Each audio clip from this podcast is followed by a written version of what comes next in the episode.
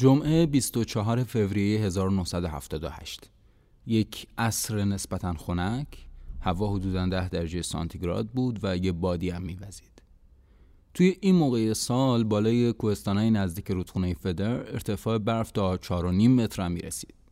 تد ویر یه لباس مخملی راه راه پوشیده بود و یه شلوار نایلونی سبز. لباساش خیلی مناسب اون هوا نبود. ولی خب تد یه مقداری اضافه وزن داشت. شاید برای همین بود که زیاد احساس سرما نمی کرد.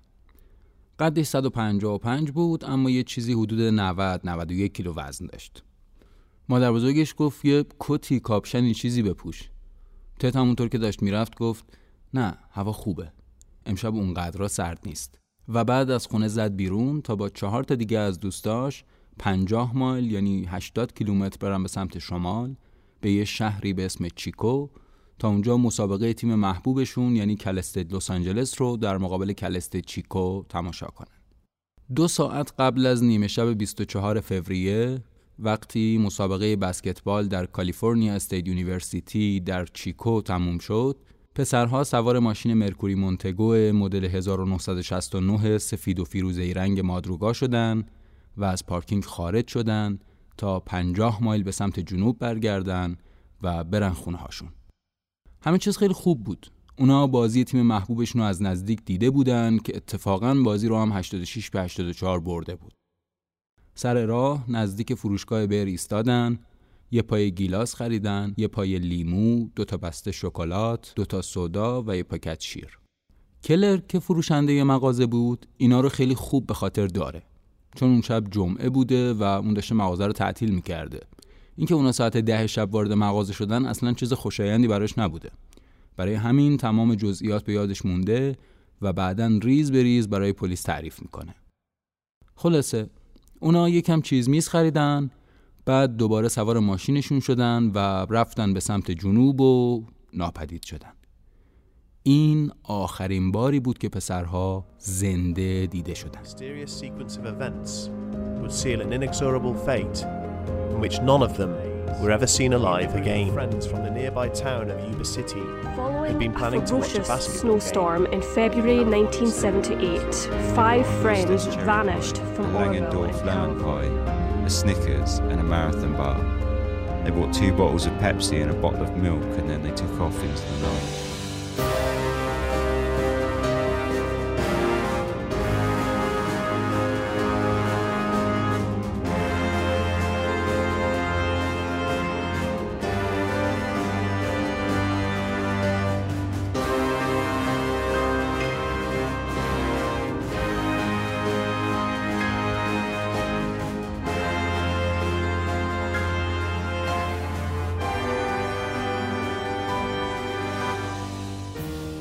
همین اول یه چیزی رو بگم.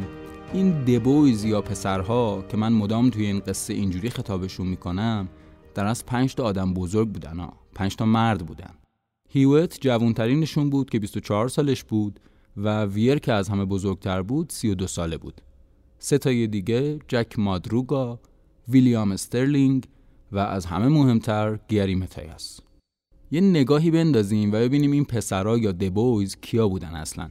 یه کمی بیشتر باشون آشناشیم نفر اول تئودور ارل ویر متولد 26 می 1946 32 ساله قدش 156 سانت و وزنش 91 کیلوگرم بود.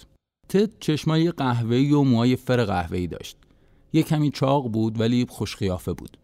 خیلی هم آدم صاف و صادقی بود. خیلی زیاد پیش می اومد که برای غریبا دست تکون می‌داد. حالا غالبا هم جوابشو می‌دادن ها اما امان از وقتی که طرف جوابشو نمی‌داد. چند ساعتی پکر بود و دمق بود و به این فکر می‌کرد که چرا طرف جوابشو نداده. یکی از تفریاتش این بود که دفترچه تلفن رو میذاشت جلوش باز می‌کرد. تمام اسامی و شماره تلفن رو از بر می‌کرد. گاهی هم با این شماره تماس می‌گرفت. قبلا به عنوان سرایدار و نگهبان کار کرده بود. یه مدتی هم توی فست فودی کار می‌کرد. اونجا صندوقدار بود گاهی کارهای نظافت می‌کرد گاهی به مشتریا می‌رسید. آدم آشار فرانسه ای بود رئیسش هم ازش راضی بود ولی خب به اصرار خانوادهش کارش رو رها کرده بود. به خاطر اینکه اونا فکر می‌کردن که به هر حال ممکنه یه روزی این کند بودن تد براش مشکل ساز بشه. حالا بعدا توضیح میدم که این کند بودن یعنی چی. نفر دوم جکی چارلز هیوت. 24 ساله قد 179 وزن 72 کیلو. جکی یه اختلال عصبی عضلانی داشت که باعث می‌شد سرش بیفته پایین. خیلی نمی‌تونست کنترلی روش داشته باشه. توی جواب دادن هم کند بود. تلفن خیلی دوست نداشت صحبت کنه توی روابط اجتماعی هم خیلی موفق نبود. دوست صمیمی تدویر هم بود. تدو خیلی دوست داشت. تدم مثل یه برادر بزرگتر حواسش به این بود. مراقبت می‌کرد ازش کاراشو انجام می‌داد. تلفن اگه می‌خواست بزنه تد معمولا براش شماره می‌گرفت و از این جور کارا. هواشو داشت خلاصه. نفر سوم جک آنتونی مادروگا. متولد 18 جون 1947 سی ساله 156 سانتی متر قدش بود و 86 کیلو وزنش. چشم و موهای قهوه‌ای داشت یک کمی اضافه وزن داشت و دبیرستان که تموم کرده بود رفته بود توی ارتش. فرستاده بودنش ویتنام اونجا جنگیده بود ولی بعد یه مشکلاتی براش پیش میاد که از ارتش در میاد. نوامبر سال گذشته کارش رو رها کرده بود. کارش چی بود؟ پادویی بود توی شرکتی به اسم Sunsweet Growers که خدمات کشاورزی و اینجور چیزا ارائه می‌داد. این اونجا پادو بود همه کار می‌کرد دیگه. ماشین هم داشت. یه مرکوری مونتگو کوپه داشت که خیلی هم بهش می‌رسید. آدم ماشین بازی بود. عشقش ماشینش بود. نفر بعدی ویلیام لی استرلینگ. استرلینگ متولد 28 April 1949 بود. 28 ساله 155 قدش بود و 77 کیلو هم وزنش. موهاش قهوه‌ای تیره بود و چشاش آبی بود خیلی آدم خوش قیافه‌ای بود. خیلی هم آدم اهل مطالعه ای بود. زیاد کتاب می‌خوند. همیشه تو کتابخونه بود. یکی از کارهایی که خیلی دوست داشت این بود که می‌رفت کنار تخت مریضا و براشون کتابای مذهبی می‌خوند. خودش هم خیلی آدم مذهبی بود. ضمنا استرلینگ دوست صمیمی مادروگا هم بود. و نفر آخر و البته مهمترین شخصیت داستان گری دیل متایاس 25 سالش بود 155 قدش بود و 77 کیلو وزن داشت. موهاش قهوه‌ای بود و چشماش میشی رنگ. نمی‌دونم چشمای میشی می‌دونی چطوریه یا نه. تقریبا یه ترکیبی از سبز و قهوه‌ایه. خیلی جالبه بسته به نور محیط یا لباسی که طرف میپوشه رنگ این چشما تغییر می‌کنه. این گری متایاس جدیدترین عضو گروه هم بود. یه چند ماه قبل از ناپدید شدن پسرها به گروه پیوسته بود و پنج نفری خیلی با هم جور شده بودن و خیلی هم با هم وقت میگذروندن. کاری نداریم. این گری متیاس هم مثل مادروگا توی ارتش خدمت کرده بود منتها توی آلمان. تا اینکه پنج سال پیش به خاطر یه سری اختلالات روانی که پیدا می‌کنه از ارتش ترخیصش می‌کنن و میفرستنش بیمارستان مخصوص سربازای جنگی. اونجا یه سری معاینه می‌کنن و نهایتا دکترها میگن که اسکیزوفرنی داره. طبق گزارشات پلیس متایاس قبلا دو بار به اتهام حمله به دیگران بازداشت شده بوده. ولی خب سه سال بود که تحت درمان دارویی و مراقبت پزشکی مستمر بود. دارو می‌خورد. روزی 6 تا قرص می‌خورد سه تا صبح سه تا شب. داروهاش هم استلزین بود و کاگنتین البته خب این داروها دیگه الان خیلی استفاده نمیشه.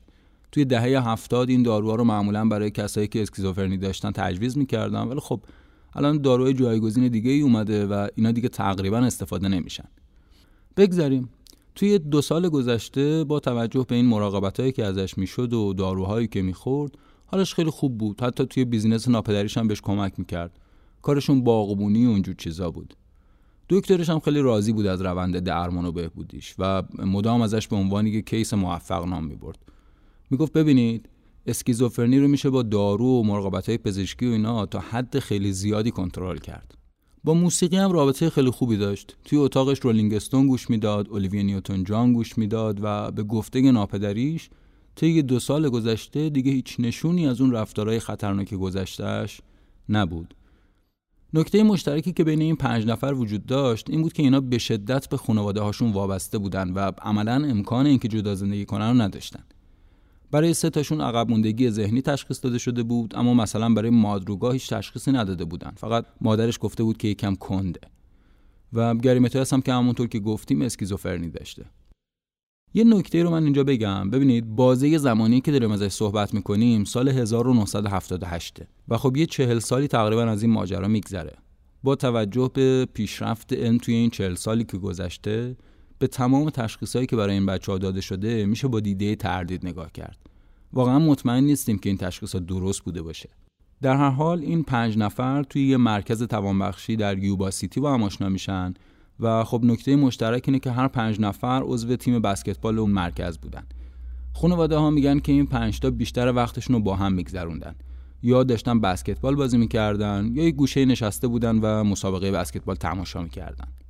بین این پنج نفر تد ویر، مادروگا و متایاس سابقه کار کردن داشتن.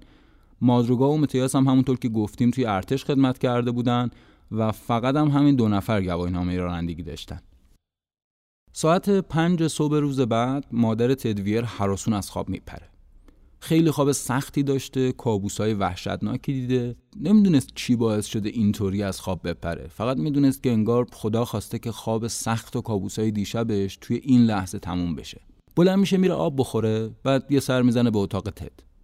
اما وقتی تخت خالی تدو می‌بینه متوجه میشه که انگار کابوس اصلی تازه شروع شده. به خاطر اینکه تد هیچ وقت سابقه نداشت که شب خونه نیاد. ایموجین ویر مادر تد سریع زنگ می‌زنه به خوانیتا مادر بیل استرلینگ. خوانیتا میگه منم ساعت دو نصف شب بیدار شدم و متوجه شدم که بیل هنوز خونه نیومده. بعد دوباره مادر استرلینگ زنگ می‌زنه به مادر جک مادروگا. جک هم نرفته بوده خونه. از اون طرف مادر تدویر زنگ می‌زنه به مادر جک هیوت. خواهر تدم میره که با ناپدری گریمتایاس حرف بزنه و یه خبری بگیره. اما نکته عجیب اینه که هر پنج نفر شب گذشته خونه نرفتن. و همه خانواده هم نگران هر پنج نفر غیب شده بود Panicked, she swiftly called William's mother, Juanita, who told Wire that she had been awake since 2 a.m., worried sick about Bill, who had also failed to return home. Other phone calls were made to the families of Madruga, Matthias and Hewitt. Hours passed and there was no همونطور که گفتم این بچه ها کاملا به خانوادهاشون وابسته بودن و هر جا که می‌رفتن شب برمیگشتن خونه. والدینشون کاملا انتظار داشتن که اونا برگردن خونه. به جز گریم تایاس که یه سری دوست داشت که گاهی شب رو پیش اونا میموند بقیهشون هرگز تجربه اینو نداشتن که شب و خارج از خونه بگذرونن. چهار نفر دیگه هر جا که می‌رفتن حتما شب برمیگشتن خونه و روی تخت خودشون میخوابیدن. همین موضوع قضیه رو عجیب تر می‌کنه.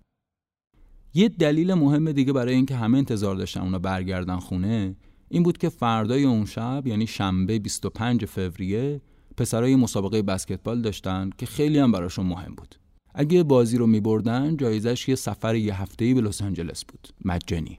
و اینا تمام هفته گذشته مدام از این مسابقه حرف می‌زدن. حتی عصر جمعه 24 فوریه قبل از اینکه برای دیدن مسابقه تیم محبوبشون برن چیکو لباسا و تمام وسایلشون رو جمع کرده بودن مرتب کرده بودن ساک آماده کرده بودن. و حسابی مهیای بازی فردا بودن. یه تیشرتایی داشتن بژ رنگ که روش نوشته شده بود گتوی گیتورز که در واقع تیم بسکتبال مرکز توانبخشی یوبا سیتی بود. Gateway اسم برنامه‌ای در همون مرکز توانبخشی یوبا سیتی بود که اینا اصلا اونجا با هم آشنا شده بودن. Gators هم که یعنی تمساح ها تمساح های Gateway تد ویر وقتی داشت کفشای بسکتبالش رو امتحان می‌کرد دید یکم لک داره کفشش. سعی کرد با دست کشیدن روشون تمیزشون کنه دید پاک نمیشه. بعد رو کرد به مادرش گفت اینا رو برای بازی فردا بشور آماده باشه ها متیاس که دیگه مادرش دیوونه کرده بود تو طول هفته گذشته مدام فقط یه چیزو می‌گفت مامان ما این مسابقه بزرگ داریم بیدارم کن خواب نمونم یه وقتا When all five boys failed to return home that evening, their worried families contacted each other and the police for any word on their whereabouts. It was unheard of for the boys to vanish without saying anything. None of them were the outgoing type, and would often spend their nights at home. شنبه اومد و رفت و خبری از پسرها نشد. ساعت هشت شب دیگه مادر مادروگا طاقت نیاورد. زنگ زد به پلیس. اما خب پلیس خیلی قضیه رو جدی نگرفت چون هنوز 24 ساعت هم از گم شدن پسرها نگذشته بود و خب به نظر پلیس هنوز برای نگران شدن زود بود اما وقتی دو روز گذشت و هیچ خبری نشد کم کم پلیس هم به صرافت افتاد و جستجوهاشو شروع کرد اولین کاری هم که کردن این بود که مسیر یوباسیتی به چیکو رو شروع کردن به جستجو کردن. این مسیری بود که پسرها طی کرده بودن برای دیدن اون مسابقه بسکتبال. اما هیچ سرنخ و نشونی پیدا نشد. تا اینکه روز سوم یعنی 27 فوریه یه مأمور جنگلبانی با پلیس تماس می‌گیره و میگه که من می‌دونم این مرکوری مونتگو کجاست. پلیس میره و می‌بینه که بله ماشین مادروگاز که توی جاده کوهستانی توی پارک جنگل پلوماس کنار جاده رها شده. مأمور جنگلبانیه میگه من اولین بار روز شنبه این ماشین رو دیدم که کنار جاده رها شده بود. ولی خب این موقع از سال معمولا گروه های زیادی برای اسکی میان اینجا. من فکر کردم ماشین احتمالا باید متعلق به یکی از همین گروه ها باشه. گذاشتن اینجا رفتن اسکی کنن بعد میان برمیدارن میرن. بعد که گزارش گم شدن پسرا رو توی روزنامه خوندم متوجه شدم که این ماشین باید متعلق به اونا باشه. پلیس که ماشین رو بررسی می‌کنه می‌بینه که پوست خوراکیایی که پسرها از مغازه خریده بودن روی صندلی عقب ماشین هست. به جز یکی از شکلات‌ها که نصفه خورده شده بود بقیه خوراکی کاملا خورده شده بودن این نشون می‌داد که احتمالا پسرها از چیکو تا جایی که ماشین پیدا شده بود توی ماشین بودن اما پیدا شدن ماشین سوالات دیگه ای رو هم به وجود آورد. اول اینکه جایی که ماشین پیدا شده بود 70 مایل یعنی حدود 110 کیلومتر دورتر از مسیری بود که پسرها باید می‌رفتن. مسیری که اونا باید از چیکو تا مریزویل در یوبا سیتی طی می‌کردن یه مسیر نسبتا مستقیمی بود. اونا چرا 110 کیلومتر دورتر از مسیری هستن که قاعدتا باید می‌رفتن؟ توی مسیر کوهستانی و سنگلاخ توی تاریکی شب اونم توی زمستون در حالی که حتی لباس مناسب و گرمی هم نداشتن. ضمن اینکه اونا فرداش که مسابقه بسکتبال مهم داشتن که از مدتها پیش براش آماده شده بودن و خیلی براشون مهم بوده. خانواده مادروگا میگن که اون اصلا از آب و هوای سرد خوشش نمی اومده و حتی هیچ وقت حالا کوه هم نرفته بوده. اما بیل استرلینگ یه بار حدود 8 سال پیش با باباش میره ماهیگیری. اتفاقا جایی که میرن خیلی نزدیک بوده به این منطقه که ماشین پیدا شده. اما خب بیل اصلا خوشش نمیاد و حتی دفعات بعدی هم که خانوادش دوباره میرن اونجا بیل میمونه خونه و باهاشون نمیره. تدویر هم یه بار سه سال پیش با دوستاش برای شکار گوز میره یه جایی نزدیک رودخونه فدر. اما خب رودخونه فدر اصلا سمت غرب منطقه ای که ماشین پیدا شده. مسیرش هم مسیر متفاوتیه و ضمنا خانوادش هم میگن که تد خیلی از این تجربه خوشش نیومده بوده و هیچ اشتیاقی برای اینکه دوباره بره اونجا نداشته. یه چیز دیگه این بود که پلیس اصلا نمیتونست درک کنه پسرا چرا باید ماشینشون رو رها کرده باشن The car had been abandoned 70 miles east of Chico and northeast of Yuba City on a bumpy mountain road that wound up through the Sierra County mountain range. This was quite some distance from their route home. The car was parked by the roadside and abandoned on the snow line, unlocked and with one of the windows wound down. اونا یه چیزی در حدود 110 کیلومتر دورتر از مسیر بودن که باید می‌رفتن. 1300 400 متر بالاتر از جاده اصلی بودن و اونجور که تخمین می‌زنن احتمالا یه چیزی حدود دو ساعت تا دو ساعت و نیم از چیکو تا اینجا راه بوده. خب اولین چیزی که ممکنه به ذهنمون برسه اینه که زمستون بوده اینجا هم ارتفاعات کوهستانی بوده و همونطور که اون جنگلبان گفته بود خیلی میان اینجا برای اسکی بنابراین این ارتفاعات قاعدتا خیلی برفگیره ممکنه فکر کنیم که ماشین توی برف گیر کرده بوده گرچه توی اون قسمت هم برف بود اما خب اون جایی از جاده که خیلی برفگیر بوده و جاده رو بسته بوده برف خیلی فاصله داشته با جایی که ماشین رها شده بود. البته شواهد نشون می‌داد که ماشین پسرا هم توی برف گیر کرده بوده. پلیس میگه ماشین توی 25 سانت برف گیر کرده بوده و مشخصه که راننده تلاش داشته ماشین رو در بیاره. حتی رد بکس و باد چرخهای ماشین روی زمین مشخص بود. اما نکته که هست اینه که واقعا 25 سانت عمق خیلی زیادی نیست. پنج تا آدم بزرگ بودن که به راحتی می‌تونستن ماشین هل بدن و درش بیارن. بعد پلیس دید که سویچ هم روی ماشین نیست. اولین حدس این بود که شاید ماشین دچار یه مشکل فنی شده و خب سویچ رو برداشتن و رفتن ولی قصدشون این بوده که بعدا برگردن و ماشین رو بردارن. اما وقتی پلیس سعی کرد ماشین رو روشن کنه خیلی راحت روشن شد. هیچ مشکل فنی هم نداشت. ضمنا یک چهارم باک بنزین هم پر بود. پس این احتمال هم اینجا رد میشه. پلیس ماشین رو برای آزمایشات بیشتر برد آزمایشگاه. اونجا متوجه شد کف ماشین هیچ آسیبی ندیده. کف مرکوری مونتگو و اگزوزش کلا خیلی پایینه. ضمنا ماشینم خیلی سنگین بوده به حال 5 تا آدم بزرگ توش بودن و این باعث میشه کف ماشین بازم پایین تر بیاد. با اینکه اونا مسافت خیلی زیادی رو توی اون جاده کوهستانی پر از چاله چوله توی تاریکی شب بالا اومده بودن ماشینم اونقدر سنگین بوده اما کف ماشین هیچ آسیبی ندیده بود. این موضوع خیلی عجیبه ولی میشه ازش دوتا نتیجه گرفت. یا راننده اون جاده رو خیلی خوب میشناخته در حدی که حتی چاله هم بلد بوده یا اینکه خیلی خیلی با احتیاط و آروم توی اون جاده رانندگی می‌کرده. همونطور که قبلا پدر و مادر مادروگا گفته بودن مادروگا که اصلا از آب و هوای سرد خوشش نمی اومده حتی کوه هم نرفته بوده. پس اینکه بگیم مادروگا جاده رو میشناخته خیلی بعید به نظر می‌رسه. ضمن اینکه مادرش میگه اونقدر روی ماشینش حساس بوده که هیچ وقت اجازه نمی‌داده کسی پشت ماشینش بشینه. ولی نکته عجیب اینه که وقتی ماشین رو پیدا کردن درای ماشین باز بود. قفل نشده بود. حتی یکی از شیشهای ماشینم پایین بود. این مادروگایی که اینقدر ماشین باز بوده و روی ماشینش حساس بوده چطور ممکنه ماشینش رو همینجوری رها کرده باشه و رفته باشه؟ اما روزی که پلیس ماشین رو پیدا می‌کنه یه بهمن بزرگی میاد که اونطور که میگن یه چیزی حدود 9 اینچ 23 سانتی متر برف از توده برف روی کوه رو جابجا می‌کنه. و خب این شرایط خیلی بدی رو برای تیم جستجو به وجود میاره. به طوری که حتی دو روز بعدش توی اون وضع بد آب و هوایی خود تیم جستجو هم گم میشن. و از اونجایی که هیچ سرنخ و نشونه ای هم از پسرا پیدا نمی‌کنن پلیس تصمیم می‌گیره عملیات جستجو رو موقتا متوقف کنه.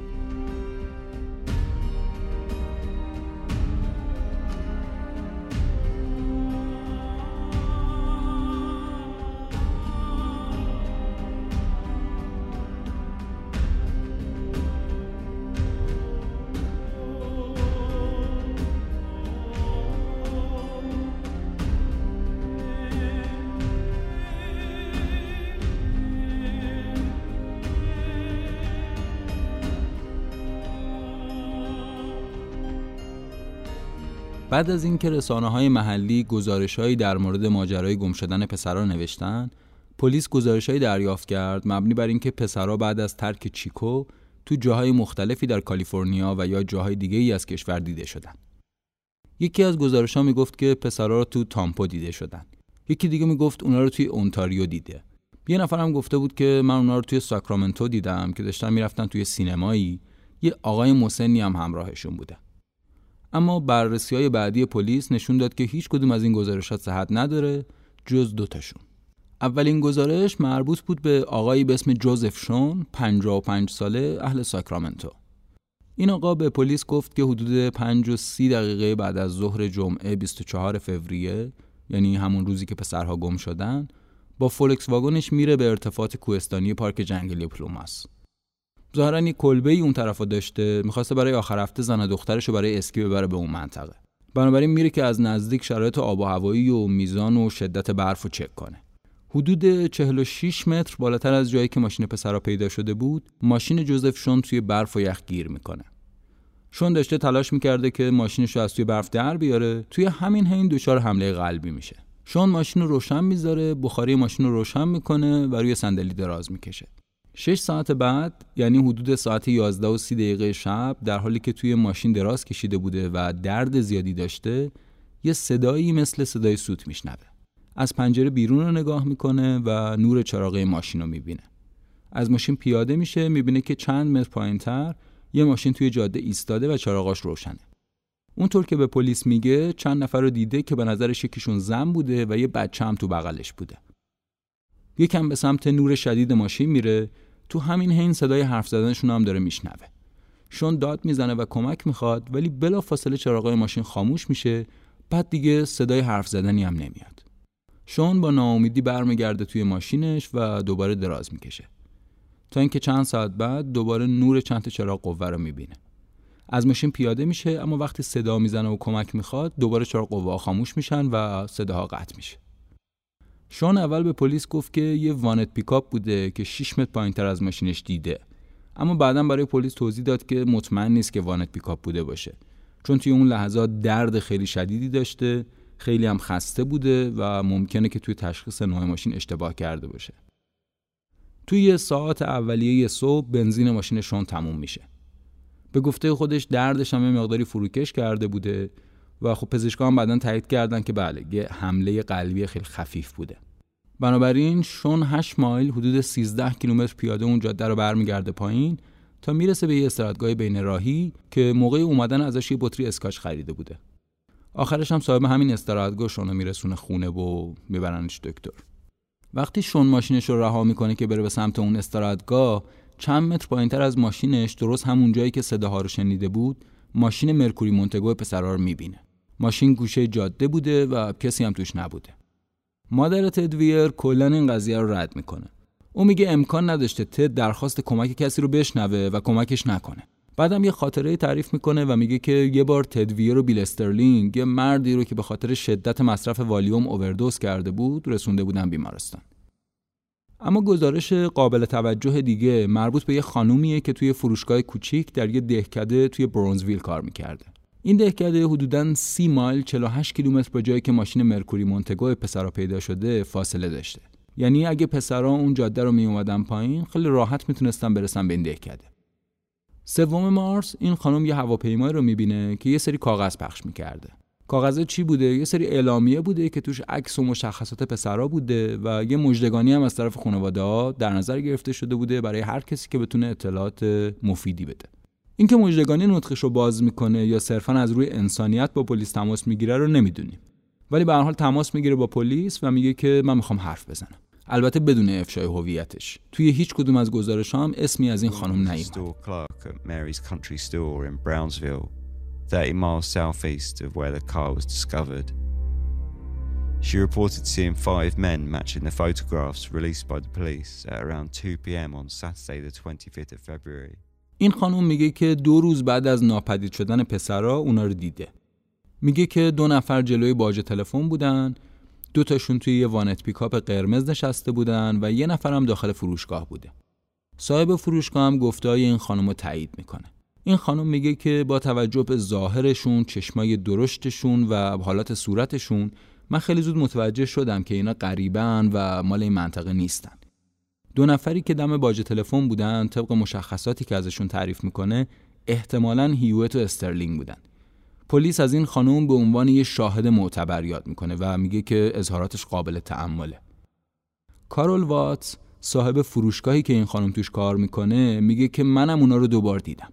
شنبه 25 فوریه و یک شنبه 26 فوریه. اون میگه دو نفر که طبق مشخصاتی که ازشون تعریف می‌کنه احتمالا باید ویر و هیوت باشن اومدن داخل فروشگاه و یه سری خرید کردن. چند تا بوریتو خریدن شیر کاکائو خریدن و چند تا نوشیدنی غیر الکلی. دالاس ویر برادر تد توی مصاحبه‌ای که با لس آنجلس تایمز می‌کنه میگه که تد خیلی شکمو بود درست. ضمنا با هیوت هم از بقیه صمیمیتر بود و همیشه با هم بودن. اینم درست. چیزایی که در مورد خرید گفته میشه به نظر منطقی میان. اما بقیه چیزایی که در مورد حضور اینا توی برانزویل گفته میشه درست نیست. با توجه به شخصیت پسرا رفتن اونا با دو تا ماشین جدا به برونزویل و نادیده گرفتن اون مسابقه بسکتبالی که اونقدر براشون مهم بوده اصلا باورپذیر نیست. این تو شخصیت پسرا نیست. تام هیوت برادر جک هیوت هم این داستان رو درست نمی‌دونه. اون میگه ببینید مسئله این نیست که جک هیوت نمی‌تونسته از تلفن استفاده کنه. اون اصلا از تلفن بدش میومد. وقتی هم با دوستاش می‌رفتن بولینگ یا بسکتبال معمولا این تدویر بود که زنگ می‌زد خونه ما. ادوارد کلوپ پدرخوانده گری متیاس میگه که اونا نه لباس مناسبی داشتن نه پول کافی برای چنین شرایطی. در زمین گری باید دارو مصرف می‌کرد سه تا قرص صبح می‌خورد سه تا شب. اگه قرصاشو نمی‌خورد شرایطش خیلی بد می‌شد ضعیف می‌شد با خودش حرف می‌زد. من نمی‌تونم این داستان رو باور کنم. از طرف ایموجین مادر تدویر معتقده که پسرها احتمالا باید یه جایی زندانی شده باشن. مثلا در فوربستاون که چند تا از دوستای گری اونجا بودن. خیلی هم دور نیست توی ده کیلومتری برونزویله. یه نقل قول جالبی هم از رئیس اداره پست فوربستاون هست که میگه فوربستاون بهشت پسرایی که می‌خوان از خونه فرار کنن. در هر حال پلیس که روی این اظهارات خیلی حساب باز کرده بود جستجوشو توی منطقه به شای 80 کیلومتر مربع تو اطراف برونزویل برای پیدا کردن اثری از پسرها شروع کرد اما هیچی پیدا نکرد. این وسط ها یه اتفاق جالبی هم میافته. پای کسایی به ماجرا باز میشه که بهشون میگن psychic. psychic چیه؟ psychic به کسایی گفته میشه که اعتقاد دارن نیروی فراطبیعی دارن و بر اساس حس شیشم می‌تونن به شما در مورد چیزایی که مخفی یا گم شدن اطلاعات بدن. شاید مثلا یه جورایی مثل رمال خودمون یا غیبگو. گرچه ترجمه دقیقی از psychic وجود نداره ولی ما بهشون میگیم غیبگو. اینجا بین مقاله واشنگتن پست و گزارش های لس آنجلس تایمز یه تفاوتایی است که خب من هر دوتا رو براتون میگم البته. مقاله واشنگتن پست اینجوری میگه که آقای آیرز که مسئول رسیدگی به این پرونده بود تمام بهار در جستجوی یه نشونه یا سرنخی از پسرها بود. اون با تدویر و برادرش توی یه دبیرستان بود. البته خیلی خوب نمیشناختشون ولی خب همین می‌تونست یه انگیزه مضاعفی باشه براش برای اینکه پرونده رو یه کمی براش خواستر بکنه به نسبت پرونده دیگه. ضمن اینکه خود این داستان هم داستان عجیبیه واقعا. پنج تا آدم بزرگ آب شدن رفتن توی زمین هیچ نشونه ای هم ازشون نیست. زوایای تاریک ناپدید شدن این پنج مرد بیشتر از تمام پرونده های قبلیش اونو درگیر کرده بود. خلاصه این آقا که نتونسته بود هیچ اثری از اینا پیدا کنه دیگه مستاصل شده بود که یهو یه فکری رسید به ذهنش. با کلی شک و تردید البته رفت که با چند تا از این غیبگوها صحبت بکنه با این امید که شاید بتونه یه سرنخی به دست بیاره. یکیشون گفت که پسرا در آریزونا و نوادا دزدیده شدن. اما چون چیز بیشتری نگفت آقای آیرز هم خیلی توجه به این حرف نشون نداد و رفت پیش یکی دیگه. این یکی گفتش که اونا توی خونه در اوروویل کشته شدن. حتی آدرس داد و گفت خونه رنگش قرمز بوده. البته مطمئن نبود که خونه آجوریه یا چوبی فقط رنگ قرمز خورده. بعد گفتش که پلاک خونه 4723 یا 4753 بعد نشونهای دیگه ای هم داد. مثلا گفتش که جلوی پارکینگ شن و سنگریزه ریختن. و گفت خونه دوبلکس هم بوده. آیرز که اینا رو شنید کلی خوشحال شد. دو روز تمام کل خیابونای اوروویل رو برای پیدا کردن یه همچین خونه بالا پایین کرد. اما خب همچین خونه پیدا نکرد. اما لس آنجلس تایمز میگه که اولین بار خانواده مادروگا بودن که رفتن پیش غیبگویی توی شهر خودشون مریزویل در یوبا سیتی. یه خانومی بود به اسم الیزابت گلوریا دانیل. این خانم دانیل که خودش اصلا با خبرنگار حرف نزد به قول معروف حاضر به مصاحبه نشد. اما همسرش که آقایی بود به اسم ویلیام صحبت کرد با خبرنگارا و گفتش که بله کلیسا خیلی خوشحاله که تو این مورد داره کمک می‌کنه. ما هر کمکی که از دستمون بر بیاد انجام میدیم و مطمئن باشید ما کوتاهی نمی‌کنیم و اینجور چیزا. منظورش از کلیسا هم در واقع یه جایی بود که این قیبگوها اونجا عضو بودن و یه تشکیلات و دنبک دستکی داشتن برای خودشون. بعد این آقای ویلیام گفت که ببینید ما در واقع اصلا با خانواده کاری نداریم. ما توی این موضوع خاص داریم با پلیس همکاری می‌کنیم. چند روز بعدم به خبرنگار گفتش که اگه با پلیس تماس بگیرید متوجه میشید که اون وانت پیکاپ قرمز پیدا شده. ما پیدا کردن این پیکاپ رو از چند روز قبل پیش بینی کرده بودیم. اما وقتی خبرنگار با پلیس تماس گرفتن پلیس کلا این قضیه رو رد کرد. گفتش که نه اصلا یه همچین چیزی صحت نداره پیکاپی پیدا نشده. بعدم توضیح داد که ما اصلا ارتباطی با این غیبگوها نداریم و کارمون بر اساس شواهد و منطق و چیزایی که خودمون پیدا می‌کنیم نه اطلاعات این غیبگوها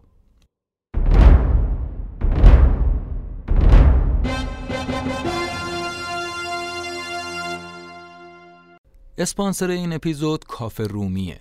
کافه رومی خونه پدری میسم خاتمی دوست و رفیق معمار منه. وارد کافه که میشید انگار دارید میرید به پدر بزرگ و مادر بزرگتون سر بزنید. میسم بدون هیچ تغییری خونه قدیمیشون رو تبدیل کرده به کافه. حتی برای اسباب و وسایل کافه هم از لوازم خونه پدری استفاده کرده. اگه خواستید یکم از شلوغی شهر و دود ماشینا فاصله بگیرید می‌تونید برید کنار رودخونه شریعتی یه فنجون قهوه بخورید. لینک اینستاگرام کافه رومی توی توضیحات این قسمت هست. چهار جون که دیگه کم کم بیشتر برف ارتفاعات داشت آب می‌شد یه گروه موتورسوار که تور off-road داشتن میرن به سمت کوههای پارک جنگلی پلوماس. این گروه موتورسوار یه برنامه ای دارن برای آگاهی بخشی به مردان در مورد سرطان پروستات و سلامت روحی روانی مردان و این چیزا. اینا معمولا اولین یک شنبه جون میرن هم موتور سواری می‌کنن هم به این واسطه اون برنامهشون رو ترویج می‌کنن و کمک مالی جمع می‌کنن و اینا. این گروه موتور سوار که داشتن آفرود می‌کردن میرن به سمت یه تریلری که متعلق به جنگلبانی بوده. یه جورایی یه کمپ بوده. این تریلر تقریبا 31 کیلومتر با جایی که ماشین مرکوری مونتگو پسرا پیدا شده فاصله داره. وقتی می‌رسن به تریلر می‌بینن یکی از شیشه های تریلر شکسته. در تریلر رو که باز می‌کنن یهو یه بوی خیلی بدی می‌خوره به مشامشون. بوی تعفن یه جسد. They had wandered into a deserted Forest Service trailer camp when they were suddenly overwhelmed by a putrid smell. Upon entering one of the neglected trailers, authorities found the decaying body of Ted Wire, who was lying on a bed wrapped in eight جسد متعلق به تد ویر بود. تد داخل اون تریلر 18 متری دراز به دراز روی تخت افتاده بود. توی هشت لایه ملافه پیچیده شده بود و سر تا پاش با ملافه پوشیده بود. بعدا کالبوچکافی نشون داد که علت مرگ گرسنگی و هایپوترمی بوده.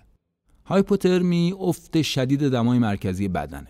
دمای بدن تو حالت نرمال 37 درجه است و وقتی که این دما بیاد مثلا زیر 35 درجه هایپوترمی اتفاق میفته. در واقع وقتی تعادل بین گرمایی که بدن تولید می‌کنه و گرمایی که بدن از دست میده از طریق تنفس و پوست و ادرار و اینا به هم بخوره هایپوترمی اتفاق میفته ولی اینو باید بدونید که هایپوترمی با سرمازدگی فرق داره. سرمازدگی نهایتا منجر به قطع عضو سرمازده میشه ولی طرف زنده میمونه به احتمال زیاد. اما اگه هایپوترمی اتفاق بیفته و رسیدگی های لازم به بیمار انجام نشه تقریبا مرگ حتمیه. ویر که 91 کیلو وزنش بود تقریبا نصف وزنش رو توی این مدت از دست داده بود.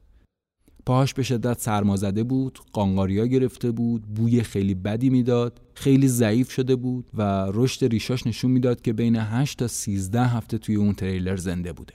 و نکته ناراحت کننده اینه که با تخمینی که زده شده تدویر احتمالا تا یکی دو هفته قبل هنوز زنده بوده. یعنی اگه این گروه موتورسوار یک کمی زودتر می‌رفتن اونجا احتمالا ویر رو زنده پیدا می‌کردن. روی میز کنار تخت کیف پول ویر رو پیدا کردن که توش پول بود حلقش رو پیدا کردن که رو شک شده بود تد گردنبند تلاش رو پیدا کردن و البته یه ساعت طلا که یکی از نگیناش گم شده بود. بعدا مشخص شد که این ساعت متعلق به هیچ کدوم از بچه ها نیست و یه شم که تقریبا آب شده بود. لباسایی که تنش بود همون پیرهن مخمل راه راهش بود و همون شلوار نایلونی سبز ولی کفشه چرمیش باش نبود. با پیدا کردن ویر کلی سوالات جدید پیش اومد. مثلا اینکه چرا توی تریلر هیچ آتیشی روشن نشده بود.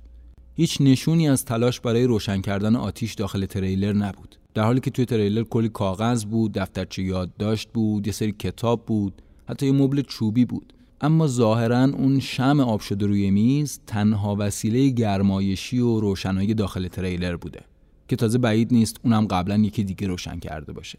حتی اونا شیشه شکسته تریلر رو هم کاور نکرده بودن که سرما نیاد تو. یه چیز دیگه اینکه توی اون تریلر یه سری لباس خیلی گرم جنگلبانی بوده که پسرا می‌تونستن ازش استفاده کنن و خودشونو گرم نگه دارن. اما اصلا بهش دست نزده بود. What was even more odd was that there were matches, books, and wooden furniture in the trailer which could have been used to create a fire. A propane tank was also in another shed, which, if it had been found, would have provided an appropriate source of gas and heat to the trailer. پلیسا بقایای دوازده تا بسته جیره غذایی که باز شده بود و خورده شده بود و پیدا کردن. اما درست توی همون انبار یه قفسه دیگه هم بود که درش قفل نبود و توش مقدار زیادی جیره غذایی بود. اونطور که میگن اونقدر زیاد بوده که می‌تونسته هر پنج نفر رو تا یه سال زنده نگه داره. اما خب دست نخورده باقی مونده. یه توضیحی هم راجع به این جیره ها بدم من. این جیره ها شامل یه 24 ساعت کامل غذا هستن. صبحانه و نهار و شام. گوشت داره سبزیجات و قلات داره سیب زمینی تخم مرغ. بعد 24 ساعت دسر رو میان وعده داره. شکلات ژله شیرینی شکر نمک. به اضافه هر چیز دیگه که یه آدم ممکنه نیاز داشته باشه. سیگار، دستمال توالت، قاشق، ظرف، هر چیزی که فکر کنید. قاعدش هم اینه که اینا رو به سربازا میدن که توی شرایط سخت زنده بمونن. برای همین حجمش خیلی کمه ولی خیلی مقویه وزنش هم کم و سبکه. یه چیز دیگه ای که برای پلیس خیلی عجیب بود این بود که بیرون از تریلر یه منبع گاز مایع بوده که به گفته افسر پرونده فقط کافی بوده شیرش رو باز کنن تا سیستم گرمایشی تریلر فعال بشه. اما خب می‌تونید حدس بزنید دیگه. از این هم استفاده نکرده بودن. اونطور که شواهد نشون میده ویر توی تریلر تنها نبوده. به خاطر اینکه اولا باز کردن قوطی های جیره غذایی کار آسونی نبوده. ضمن اینکه ویر به خاطر سرمازدگی و وضعیت پاش که قانقاریا گرفته بوده به شدت درد داشته. قوطیا با یه دربازکن پی 38 ارتشی باز شده بودن. و خب می‌دونیم که فقط متایاس و مادروگا سابقه خدمت تو ارتشو داشتن و بلد بودن از یه همچین وسیله استفاده کنن. قطعا هم خودش نمی‌تونسته خودش رو توی هشت لایه ملافه بپیچه. و یه چیز دیگه این بود که پلیس کفش تنیس متایاس رو توی تریلر پیدا کرد. این احتمال خیلی قویه که حداقل متایاس با ویر توی تریلر بوده باشه. ممکنه همونطور که پاهای ویر دچار سرمازدگی شده بود پاهای متایاس هم چنین وضعی پیدا کرده باشه. سرمازدگی باعث میشه عضو سرمازده متورم بشه. متایاس که پاهاش در اثر سرمازدگی متورم شده بوده کفشای تنیس خودش رو در میاره و از اونجایی که پاهای ویر بزرگتر از پاهای اونه کفشای ویر رو میپوشه و از تریلر می‌زنه بیرون.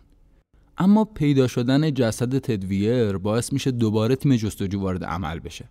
تیم جستجو برمیگردن به پلوماس و مسیر بین تریلر و جایی که ماشین پسرا پیدا شده رو دوباره به دقت جستجو می‌کنن. روز بعد تیم جستجو بقایای جسد دو نفر رو توی 18 کیلومتری جایی که ماشین بود پیدا می‌کنن. کالبدشکافی بعدا نشون داد که این دو جسد مربوط به مادروگا و استرلینگ بوده. اجساد توسط حیوانات خورده شده بود و تنها چیزی که باقی مونده بود یه مشت استخون بود که توی شعاع 15 متری همون حوالی پراکنده بود. کالبدشکافی بعدا نشون داد که هر دو به علت hypothermia مردن. بازرسای پلیس حدس می‌زنن که احتمالا یکیشون در اثر سرما از پا در اومده و زمینگیر شده و نفر دوم احتمالا حاضر نشده اونو تنها بذاره. کنارش مونده و در نهایت اونم سرنوشتی مثل دوستش پیدا کرده. اونا نتونستن در مقابل خواب مقاومت کنن و هر دو به علت هایپوترمی مردن. من اینجا یه توضیح بدم دوباره فردی که دچار هایپوترمی میشه میل شدیدی به نشستن، خوابیدن و کلا اینجور چیزا داره بی تحرکی و خب در صورتی که بخوابه تقریبا مرگش حتمیه. توی فیلم هم زیاد دیدیم. معمولا حالا فیلم هایی که مربوط به کوهنوردی و ایناست. یه نفری که دچار هایپوترمی شده مدام بقیه بهش میگن که تو نباید بخوابی باید بیدار بمونی و اینجور چیزا. خلاصه اونا نمی‌تونن در مقابل خواب مقاومت کنن و هر دو به علت هایپوترمی میمیرن. با توجه به اینکه مادروگا و استرلینگ دوستای صمیمی هم بودن هم این فرضیه خوب به واقعیت نزدیکه. The following day, Plumas County Police found the body of Jack Madruga 11 miles from the trailer near the road leading back in the direction of the car. All signs indicated he had died on the way and that his body had fallen victim to animal predation. He had been dragged almost 10 feet to a nearby stream, with most of the flesh on his right arm gone, his hand clutching his favourite watch, and his eyes and two fingers missing. On the other side of the road, in a thickly wooded area, police also found several bones scattered about, which later analysis proved belonged to Bill Sterling.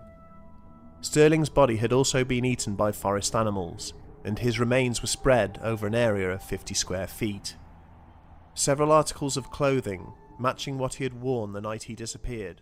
دو روز بعد پدر جکی هیوت که خودش توی تیم جستجو بود ستون فقرات پسرش رو توی سه کیلومتری شمال شرقی تریلر زیر شاخ و برگ درخت پیدا میکنه آیرس که مسئول پرونده بود میگه که من قبلا از ترس اینکه یه وقت یه همچین اتفاقی نیفته سعی کرده بودم پدر جکی رو از پیوستن به تیم جستجو منصرف کنم.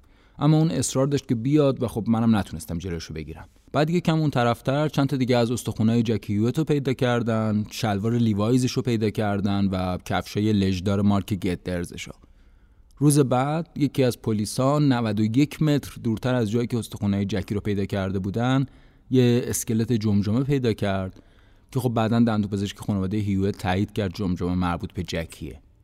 بقایای جسد جکی هیوت هم مثل مادروگا و استرلینگ تو قسمت شمال شرقی تریلر پیدا شده بود. منتها مادروگا و استرلینگ چیزی حدود 13 کیلومتر با تریلر فاصله داشتن و خب پلیس حدس می‌زنه که اونا احتمالا هیچ وقت به تریلر نرسیده بودن. در حالی که جکی هیوت خیلی به تریلر نزدیک بوده و حدس زده میشه که احتمالا اونم همراه با ویر و متایاس داخل تریلر بوده یکم بعدتر تیم جستجو تو 400 متری شمال غربی تریلر سه تا پتوی جنگلبانی و یه چراغ قوه زنگ زده پیدا کرد. نمیشه با قطعیت گفت که اینا چه مدت اونجا بودن اما خب چیزی که مشخصه اینه که این وسایل احتمالا متعلق به تریلر بودن چون تریلر خب متعلق به جنگلبانی بوده. باز توی همون مسیر یکم دورتر یه فندک پلاستیکی یه بار مصرف خاکستری پیدا کردن که به گفته خانواده ها متعلق به هیچ کدوم از پسران نیست. اما هیچ نشونی از متایاس پیدا نشد. در نتیجه مشخصات متایاس برای کلیه مراکز درمانی کالیفرنیا فرستاده شد. یک مرد ترکه‌ای با موهای تیره که بدون عینک از دوبینی رنج می‌برد.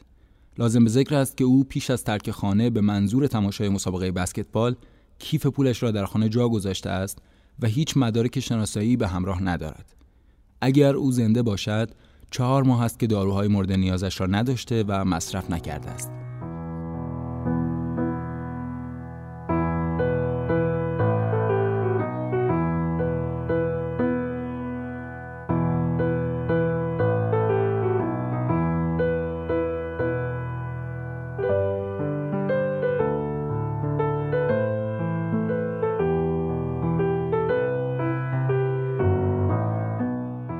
یکی از فرضیهای جالب مربوط به یکی از گزارش‌های لس آنجلس تایمزه.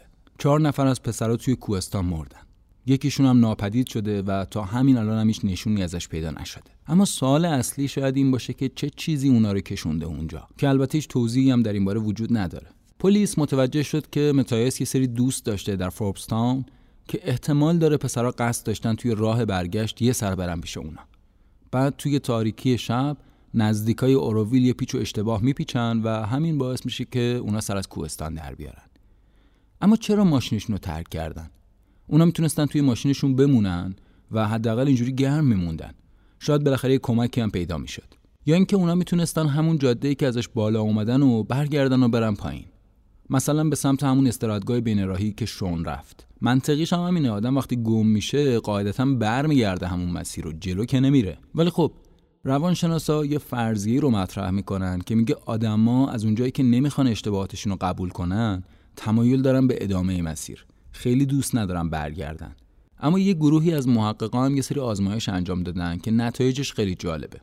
این آزمایشات نشون میده کسایی که گم میشن درک درستی از اون منطقه ندارن منطقه رو نمی‌شناسن خصوصا که هوا هم تاریک باشه و چیزی رو نبینن معمولا به شکل یه دایره حرکت می‌کنن که شعاع این دایره هم خیلی زیاد نیست.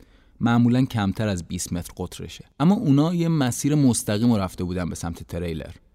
البته یه دلیل می‌تونه این باشه که روز قبل از ناپدید شدن پسرا یه ماشین برفروب جنگلبانی میره به سمت تریلر تا برفای اونو بتکونه. برف انباشته شده روی زمین یه چیزی در حدود یک تا دو متر بوده. و خب مسیری که ماشین برفروب درست کرده بوده یه راهی ساخته بوده و این شاید به اونا این امید داده باشه که پناهگاه نزدیکه. اونا مسیر ماشین برفروب رو دنبال می‌کنن که خب توی مسیر 31 کیلومتری بین ماشین تا تریلر مادرگا و استرلینگ بعد از طی کردن 18 کیلومتر در اثر هایپوترمی زمین گیر میشن و سه نفر دیگه راهو ادامه میدن و به تریلر می‌رسن. وقتی می‌بینن تریلر قفله برای ورود به اون شیشه رو میشکنن. اما متوجه هستن که تریلر یه کمپ عمومی نیست و احتمالا یه جای خصوصیه چون که درش قفل بوده. اونا احتمالا از این ترسیدن که اگه مواد غذایی بیشتری مصرف کنن یا به وسایل دست بزنن ممکنه بعدا به جرم دزدی دستگیر بشن. بعد از مرگ تد یا حداقل وقتی که به نظرشون رسیده مرده متایاس و جکی هیوت تریلر رو ترک می‌کنن و سعی می‌کنن راهی برای نجات خودشون پیدا کنن. اما اینا فقط یه مش فرضی است هنوز کلی سوال بی جواب هست. خصوصا برای خانواده این بچه ها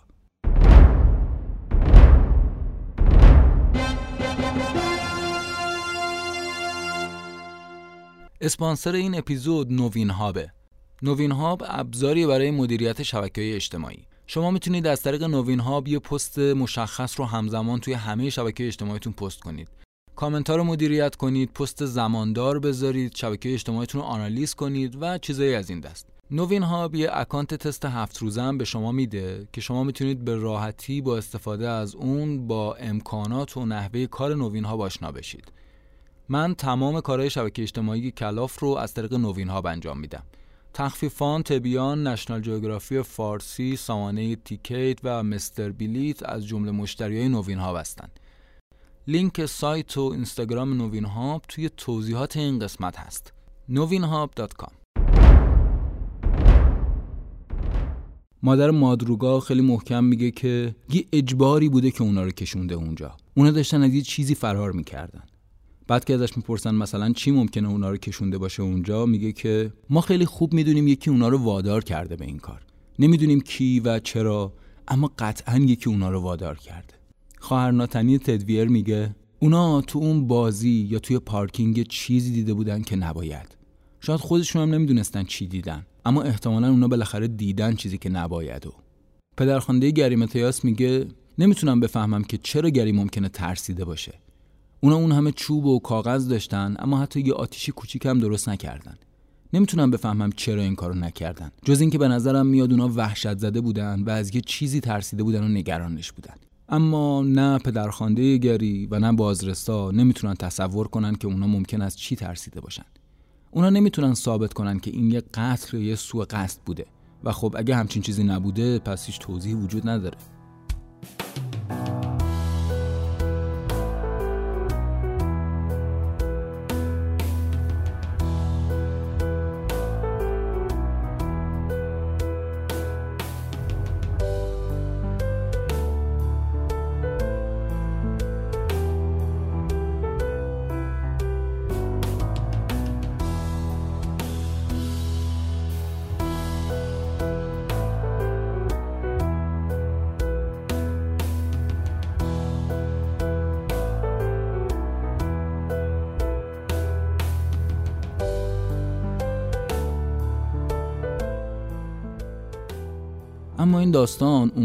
عجیب هست که حتی بعد از چل سالی که ازش میگذره سوای پلیس و خانواده ها آدمای عادی رو هم درگیر خودش نگه میداره.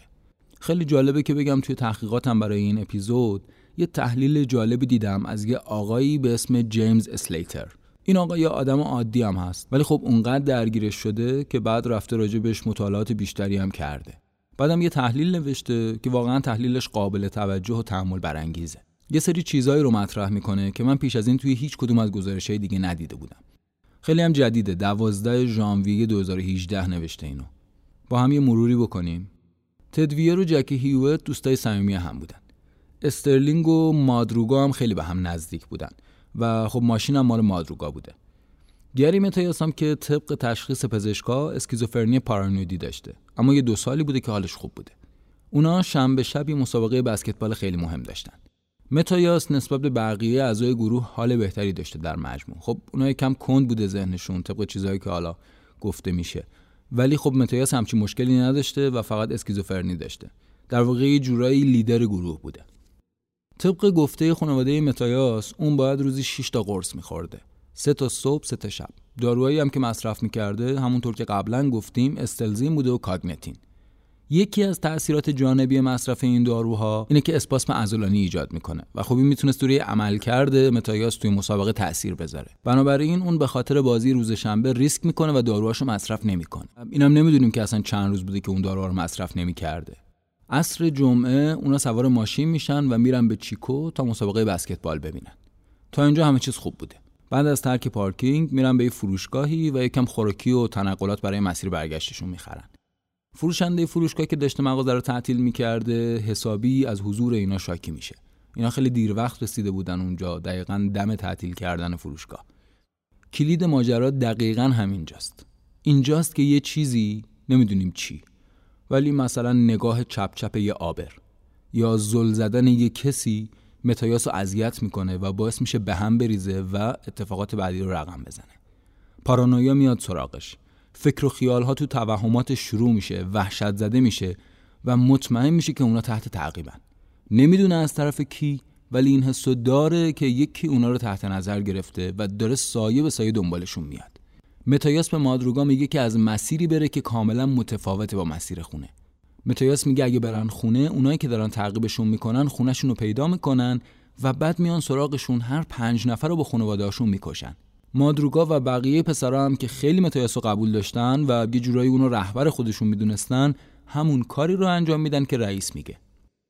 هر پنج نفر وحشت زدن پریشونن. متایاس هی عقب نگاه می‌کنه می‌خواد ببینه کی داره تعقیبشون می‌کنه چقدر نزدیکن.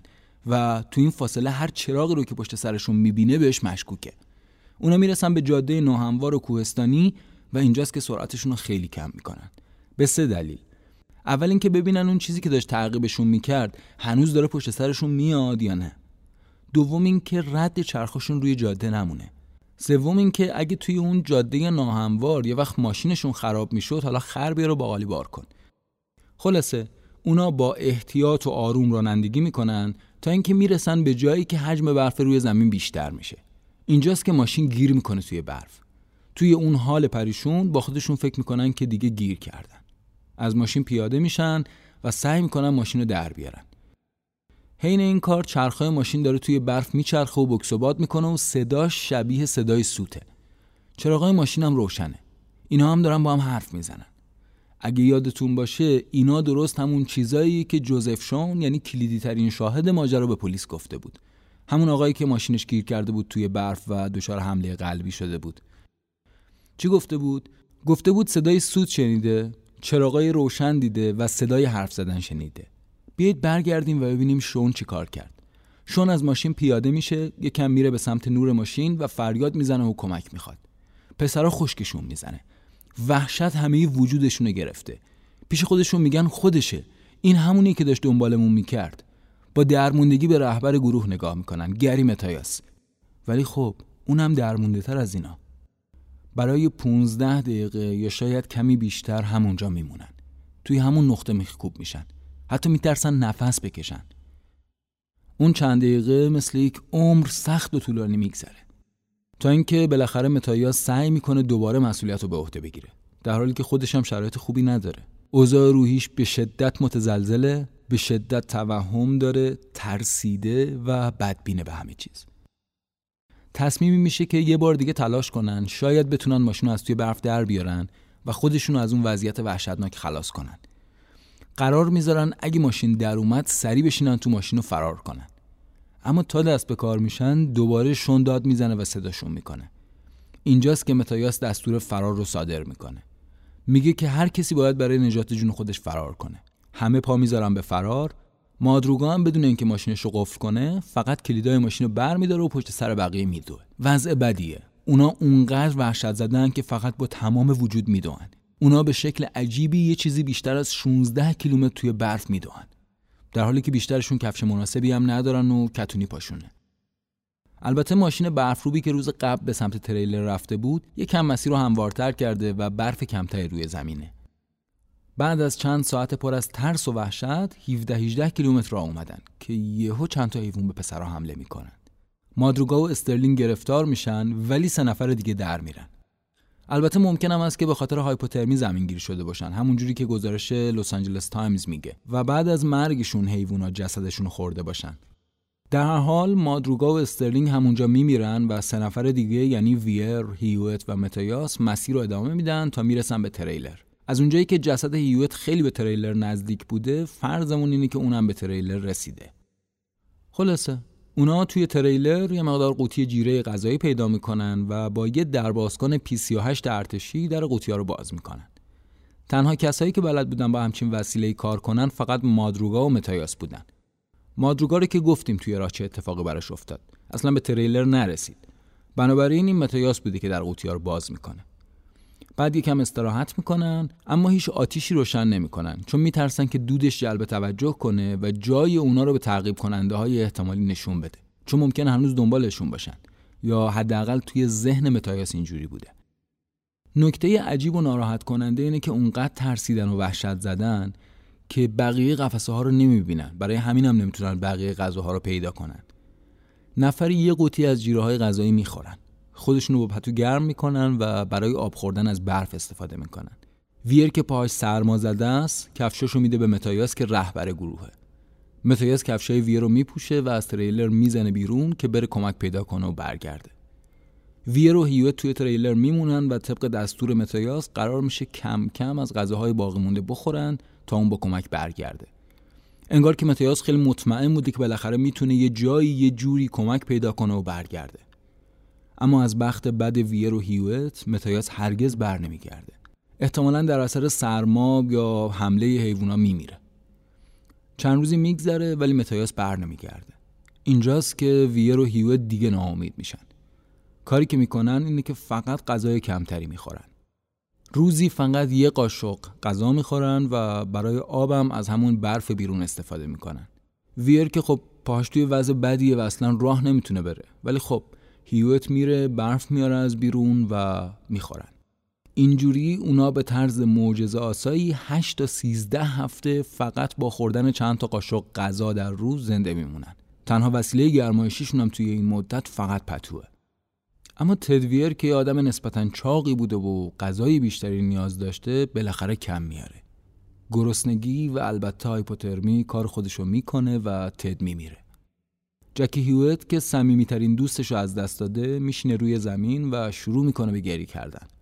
حلقه تدا از توی دستش در میاره گردن بند تلاش رو باز می‌کنه می‌ذاره روی میز و تدویه رو توی هشت لایه ملافه میپیچه. انگار که داره کفنش می‌کنه. درست مثل مراسم مذهبی. و بعد با صمیمیترین دوستش خداحافظی می‌کنه. حالا دیگه هیوت تنهاست. به لحاظ روحی و احساسی کاملا داغونه. و از نظر جسمی هم توی ضعیفترین وضع ممکنیه که یه آدم می‌تونه باشه. مدت هاست که غذای درست حسابی نخورده. آب خیلی درست حسابی هم نخورده. اون حتی نمی‌دونه چقدر زمان گذشته. هیچ درکی از این موضوع نداره. دو تا راه داره. یکی اینکه بمونه همونجا توی تریلر و از سرما و گرسنگی بمیره یا اینکه تریلر رو ترک کنه و سعی کنه یه راهی پیدا کنه برای فرار از اون وضعیت. شاید بتونه خودشو نجات بده. هیوت از تریلر می‌زنه بیرون ولی خیلی زود توی اون آب و هوای سرد تسلیم میشه و میمیره. بعدم که بهار میشه و سرکله موتور سوارا پیدا میشه و جسد ویه رو توی اون وضع دردناک پیدا می‌کنن. اما چند تا سوال هم هست که این آقا بهشون جواب میده. اولین سوال اینه که چرا پسرها از منبع گاز استفاده نکردن؟ این آقا میگه که توی اون شرایط پرسترابی که اینا داشتن با اون وضع روحی خراب واقعا خیلی سخت نیست حد زدنش. ممکنه که فراموش کردن یه همچین چیزی رو. ضمن اینکه اینا آدمای خیلی مستقلی نبودن که. اینا به شدت به خانواده‌هاشون وابسته بودن. بنابراین این احتمال هم وجود داره که اصلا اینا بلد نبودن با یه همچین وسیله کار کنن. سوال بعدی اینه که اگه متایاس مرده چرا هیچ نشونی ازش نیست؟ حتی استخوناش یا عینکش هم پیدا نشد. جیمز میگه که حیوونا معمولا چیزای سفت و سخت و دوست ندارن. قاعدتا باید استخوناش و عینکش پیدا می‌شد. اما خب به هر دلیلی که بود پیدا نشد. اما جنگل خیلی بزرگه. ممکنه واقعا از دید تیم جستجو مخفی مونده باشه. سال بعدی که ازش می‌پرسن که تکلیف اون زن و بچه‌ای که شون دیده بود چی میشه؟ اون جواب میده که با توجه به اعتراف خودشون واقعا نمیشه خیلی به حرفش اعتماد کرد. خودش میگه که خیلی خسته بوده درد زیادی داشته و اصلا حالش خوب نبوده. خب هوا هم خیلی تاریک بوده. نور ماشین هم که مستقیم توی چشماش بوده. توی یه همچین شرایطی موی بلند یه مردم می‌تونه اونو به اشتباه بندازه. ضمنا پسرا لباس مناسب نداشتن که. خب ممکنه یکیشون دستاشو توی سینش جمع کرده باشه به خاطر سرما و یه همچین چیزی از دور شبیه اینه که یه بچه رو بغل کردی. کما اینکه فراموش نکنیم که شون در مورد پیکاپ هم بعدا گفت که مطمئن نیستم پیکاپ دیده باشم. حتی بعدا به زنش گفته بود که اصلا نمی‌دونم چرا یه همچین چیزی رو مطرح کردم.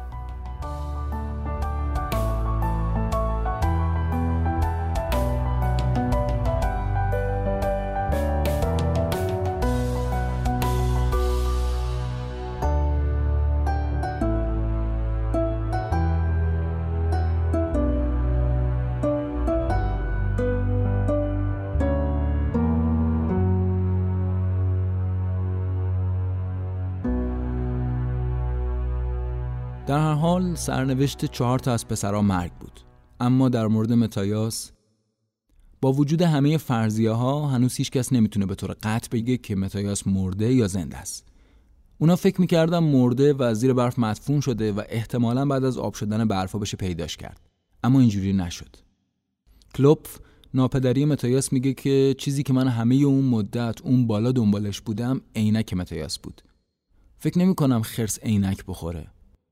نشسته پشت میز ناهارخوری صداش خشمگینه و از دست خبرنگارا کلاف است.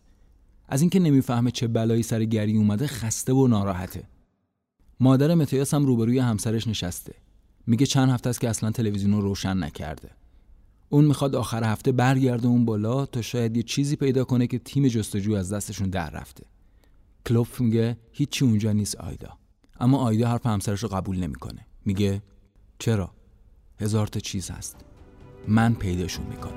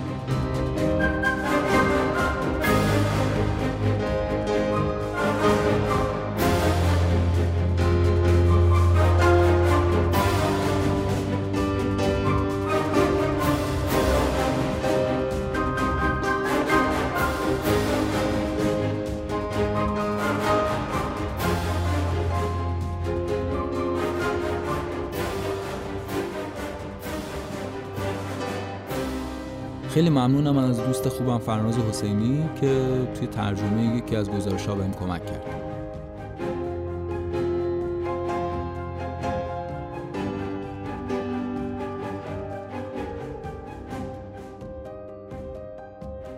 این کلاف سوم بود و من محسن خدابخشی هستم. کات.